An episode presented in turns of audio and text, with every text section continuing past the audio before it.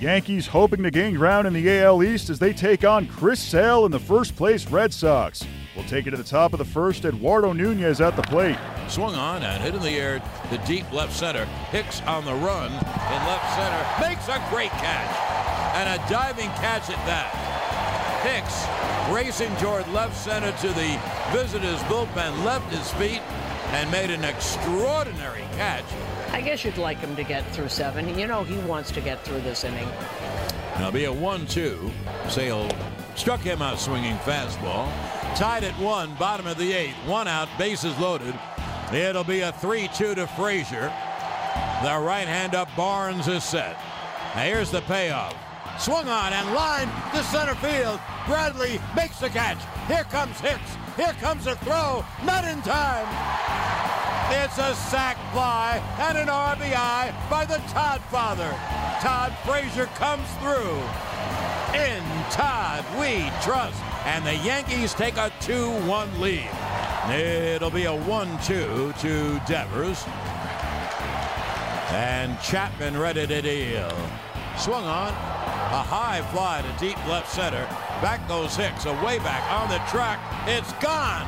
He tied the game in the Boston bullpen. The rookie left-hand hitter hit one in the Boston bullpen to tie the game at two. Bases loaded, one man out. two one to the left-hand hitter.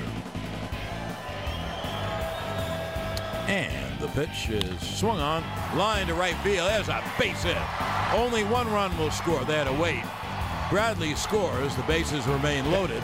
And Boston takes a three two lead. Joe Girardi and the Yankees dropped to five and a half back in the A L East after a disappointing loss to the Red Sox. They would lose three to two in ten innings. Here's what Girardi had to say. Frustrating loss. Um, there's no doubt about it. We were in position to win. Um, you know, I actually thought Chappie in the ninth threw the ball really well. He made a mistake. Um, and it happens. Uh, but I thought his stuff was really good tonight. But he made one mistake that cost us. Did that shock you that that got out? Well, I mean, we know the young man has power. And if, if you put the barrel of the bat to a hundred mile an hour fastball, it's probably going to go somewhere. Billy.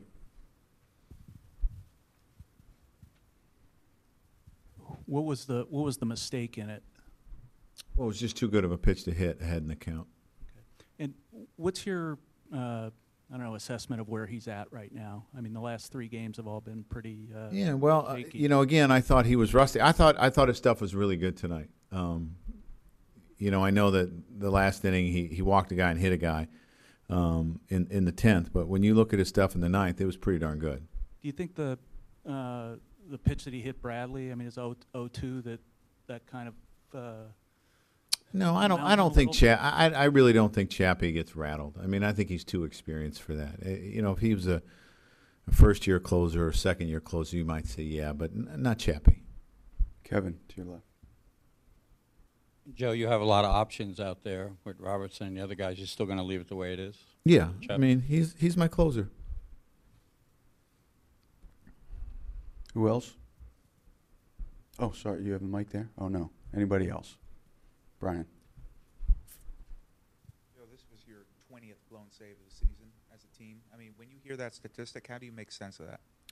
Well, you know, I think the statistic is, you know, when you hear blown save, it sounds like it's twenty in the ninth inning.